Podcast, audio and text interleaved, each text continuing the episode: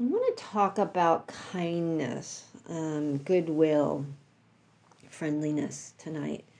I've kind of been hanging out with that for the last few days. I've been offering that in the morning meditation, and um, it's a there's a lot of uh, teachings about kindness and goodwill in um, in the suttas, and the Buddha talked about it. It's there's the Metta Sutta, which is, of course, very famous. Um, its goodwill, kindness, metta is included in wise intention in the Eightfold Path, one of the factors of the Eightfold Path. And um, we greet the world with compassion, we greet the world with goodwill. Goodwill. Metta is usually translated as loving kindness, but it can also mean friendliness, and it can also mean goodwill. And depending on who's doing the translating, they will translate it. Um, accordingly. And sometimes um, when we talk about loving kindness, it's challenging for people to hold that idea. So, as with many of these translations and many of these teachings, I, I find it helpful to substitute a different word, a, a synonym. If, if one, one is troublesome, then utilize a different one that kind of gets you to the same place but is not as problematic. So, I'm going to use, maybe I'll just say metta I don't know what's going to come out of my mouth, but I may say maybe metta or friendliness, goodwill, loving kindness. It all kind of is in the same. It's in the same realm. It's this open-heartedness. It's this this um, friendliness towards the the world at large, towards ourselves. I think it's especially important to remember that when we talk about all beings, we're talking about ourselves, because sometimes we forget that. I know I did for many time, many years. So, uh, wise intention, metta, loving kindness, goodwill is included in um, is included in how we should set an intention to move through the world. Goodwill is an antidote to ill will, which is one of the um, you know one of the the uh, three poisons are greed, hatred, delusion, ignorance, ill will. Um, and those lead to dukkha or suffering, and so goodwill leads away from suffering. Um, and so we want to greet the world with goodwill, with compassion towards ourselves and towards others. And having said that, we also recognize how challenging that is, how really challenging that can be it can be challenging on any day, but can be especially challenging when the world seems to be on fire, when there's so much violence, when there's so much hatred, when there's so much going on seemingly nonstop, that it can be really, really hard. And um, uh, so many things get in the way of our experience of, of our uh, capacity or a willingness, even sometimes, to greet the world with friendliness. Because we think you know we make it conditional. The buddha said that these practices metta also falls into the brahma viharas some of the, the divine abodes. And he says we sit with a, a mind that's imbued with loving kindness and compassion and appreciative joy and equanimity. And they're non they're not conditional. They're unconditional. It's like people we get to treat all beings with like with compassion and kindness and, and joy and equanimity. And what gets in the way what can be challenging is when we put a condition on it. Folks don't deserve it. For whatever reason people we know people we don't know we have we determine that they are not worthy and there's another another piece that can be challenging is somehow if we become friendly that we'll be seen as vulnerable or become vulnerable in a way that can be harmful towards ourselves. It's like a dissolving all boundaries, dissolving all accountability for anybody or anything. It's like everything goes and we just can't say no to anything not saying that's true, but sometimes there's an underlying sense of that can we can roll down that path, um, or in that way maybe will become victims. So, and then and and I'm sure there are others too, but those were just a few that came to mind as I was thinking about this. So, how do we get past these challenges? How do we a assuming we want to move in that direction, which I think is probably a really beneficial thing because to carry that that um, I guess the the opposite of metta would be ill will. You know, well, if it's goodwill, then ill will. Yeah, if, to carry ill will is really damaging to ourselves. So it's not. It's probably not a good idea to carry that stuff around. Um, but how do we get past the challenges? The Buddha teaches, as I said, metta in multiple suttas. Um, and in many ways, you know, as I said, we sit with the mind imbued with metta, karuna, mudita, upekkha, which is kindness, compassion, joy, equanimity. And there's one there's one sutta which I love, and he says, this is what the Buddha says. He says, for those talking about all beings, but he really delineates it. He says, for those without feet, I have love. I have love for those with two feet for those with four feet, I have love. I have love for all with many feet. So that's like um, everything. No feet, snakes, I would assume, fish, um, two feet, four feet, many feet, millipedes, centipedes, all those. Um, so it's a way of saying that we have love for all beings. And what's really important about this teaching, and I think a it's um, an invitation to the practice of metta and goodwill and friendliness towards all beings is to recognize and and a way to get towards it is that we recognize our shared humanity. You know, Thich Nhat Hanh calls it interbeing we are connected. I read a I read a quote last week. I think it was last week about you know um, Martin Luther King talking about the beloved community, how we are all woven from the same garment, and to have that recognition of that shared humanity.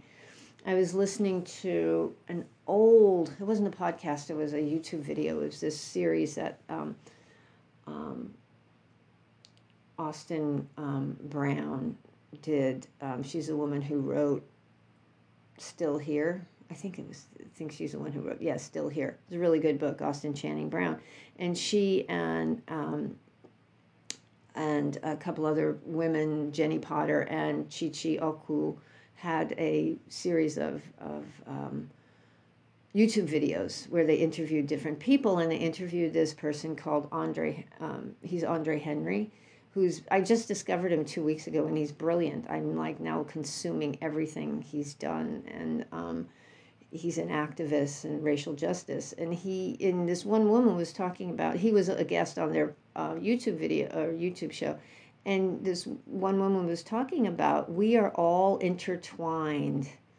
and even at a person's worst, I have to recognize their humanity and that you are hurting yourself as you hurt others. So recognizing that, you know, I, I, I said it a, a few weeks ago and I say it quite often that when we dehumanize one another, which is what's happening everywhere right now, when we dehumanize others, we dehumanize ourselves. We diminish ourselves. And to refuse refusing to see the humanity in another person diminishes our humanity. So it doesn't it's it, we cannot do this. There's no armor we can wear. There's no wall we can build around ourselves that will keep us from being diminished as we diminish others if we if we take that tack so it behooves us to move away from that type of being. It behooves us to move in a direction of kindness, to at least, even if it's not bringing goodwill, to maybe cease with the ill will. It's, you know, baby steps. We, we start where we are. We have to really begin to recognize where we're carrying that aversion that animosity that's you know that is that's what keeps us bound to suffering that's that's where we greed hatred delusion ignorance that's what causes so many problems that's what causes so much suffering so much dukkha so if we can just maybe pause that and begin to step away with it from it with baby steps. It's really, really important. And I remember um, having a really hard time with this concept of you're dehuman being dehumanized when you're mean to me and vice versa. And it's like I, I don't know why. It was just really hard for me to grasp. Maybe it was new and that and um, maybe because i didn't have compassion or goodwill for myself i didn't i was in denial about my own humanity. I i think it was and not this was not something that i intellectually sat down and decided i would be this way it's just kind of our conditioning. It's because of what we go through. It's because of how we think we need to take care of ourselves. My own armoring that I built around myself was to not be part, you know, I thought there was. I don't even know what I thought. I actually know all this stuff in hindsight. I sit around and I go, oh, that's probably what was going on.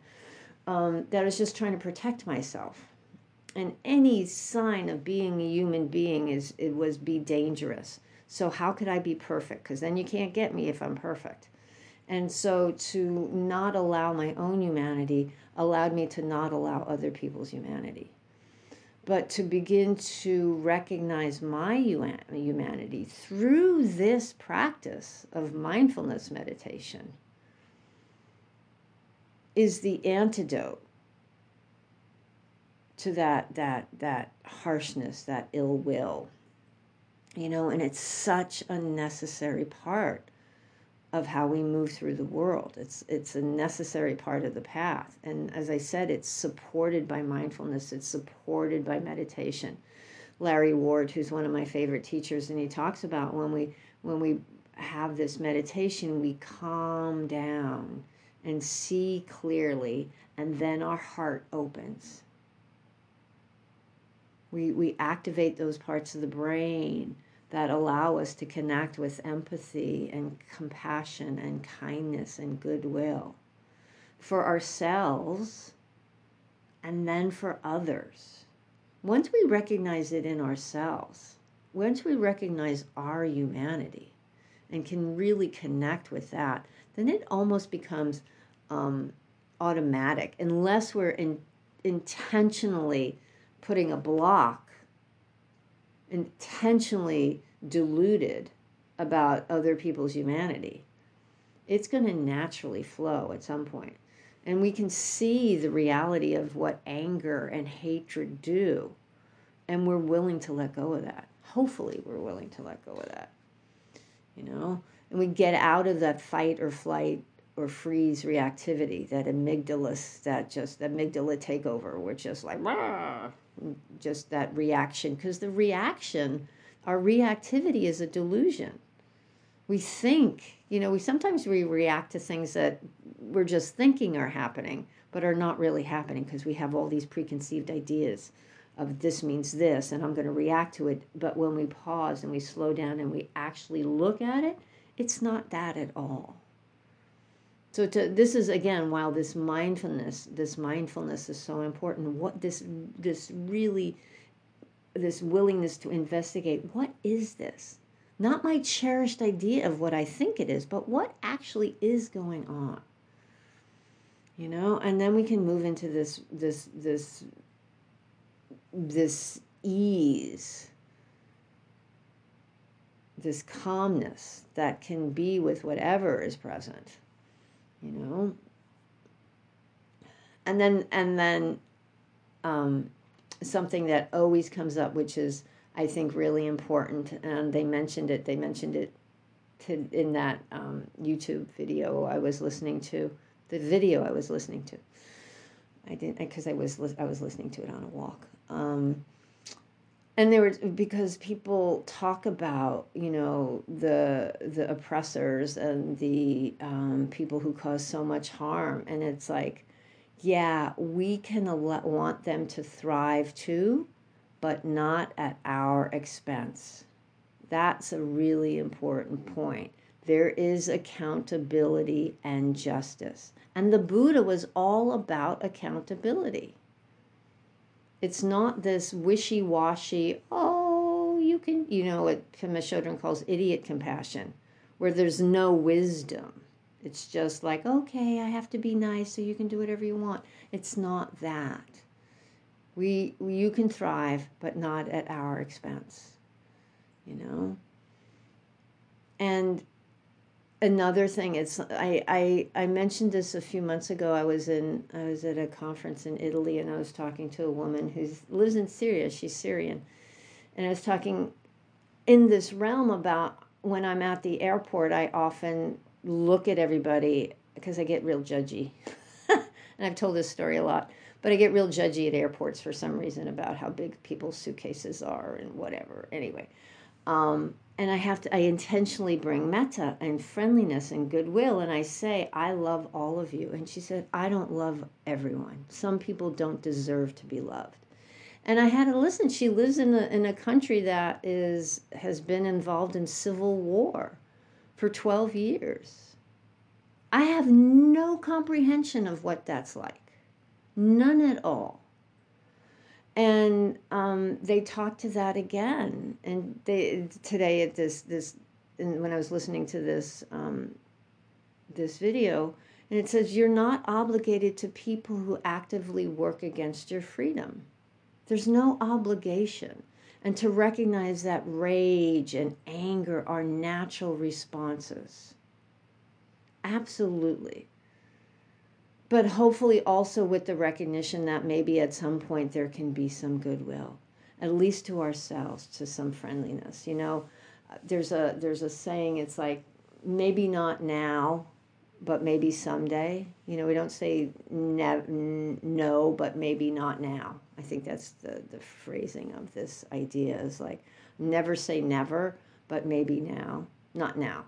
And so and we had a further she and i had a further conversation about you know loving kindness and compassion and and so at some at at some point she could understand it but she was still carrying this rage and this anger. And it's like okay you tend to that too. Recognition of what's here. That is the practice. How can you be with what's here and not cause harm? That's really that is incredibly important. We don't cause harm you know to ourselves or others. It's all about non harming. There's a Sylvia Boorstein wrote a book about the paramis. I can't remember what it's called, but she talks about she saw a sign in someone's house and it said, Life is so difficult. How can we be anything but kind? And to remember that that life is difficult for everybody. Everyone has difficulties. I can judge everybody but i have no clue. So we have to really you know shift the paradigm of how we see the world. Recognize our shared humanity. Be willing to be friendly. Be willing to bring kindness metta practice generosity be willing to have that open heart while taking care of ourselves at the same time while while recognizing that there needs to be accountability there needs to be justice you know? All of that has to happen. And also um,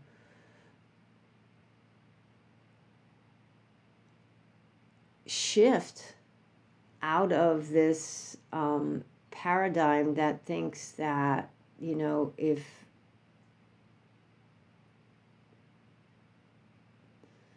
that this paradigm that there's lack, if you get yours, then where's mine? That's where mudita comes in. That actually there we can be in this place of equanimity or equality, equity with all beings. There doesn't have to be a higher or a lower. You know, the Buddha Buddha talked about that a lot, especially in metta, all beings. Four beings with no feet, two feet, four feet, you know, a billion feet. We love all beings. We're friendly towards all beings. It's it's quite it's quite the journey to begin to recognize everyone's humanity and to want everyone to thrive. Um, and shift the dynamic that has one group dehumanizing another group, which is which is historically how we've operated, but maybe we can do it differently. You know, why not wish for that? Why not work towards that, right? because as the Buddha said, whatever we, you know, reflect on, if we set our intention to move in that direction, it becomes, if we incline the mind, you know, why not incline the mind towards time, kindness? Because what we reflect on frequently becomes where we move. So reflect on kindness rather than anything that's like not so beneficial. And then Tanjef, Anjan, Ajahn Jeff, who was a monk outside San Diego, he, he said about metta, he said, it's not necessarily an attitude of loving kindness, it's more an attitude of goodwill, wishing the other person well, but also realizing that true happiness is something that each of us ultimately will have to find for ourselves.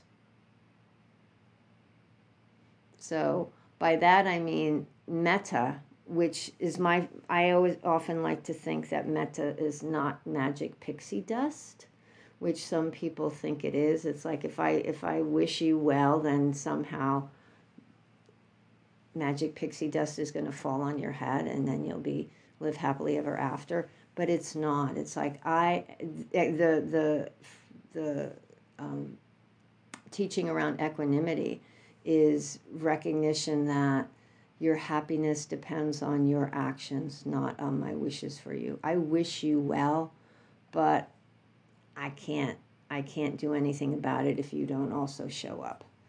So anyway, um, I I invite you to um, see where you land with this invitation of the Buddha to love all beings. Um, the phrase in the Metta Sutta says, omitting none. Omitting none, which is um, the Metta Sutta is a really beautiful piece of, uh, of writing and um, wishing, you know, wishing well for all beings, omitting none. And so we are all land somewhere on the spectrum of of fuck you all to I love everyone, um, and find out where you are and and where this lands for you. So, thank you, thank you, thank you, my friends, for your your kind, kind, kind attention, and I hope this has been of some benefit.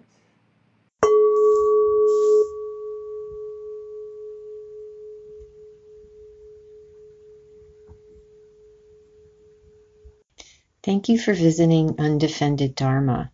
These teachings are freely offered. However, if you would like to make a donation to help support the technology that makes these podcasts possible, please visit marystancavage.org backslash support.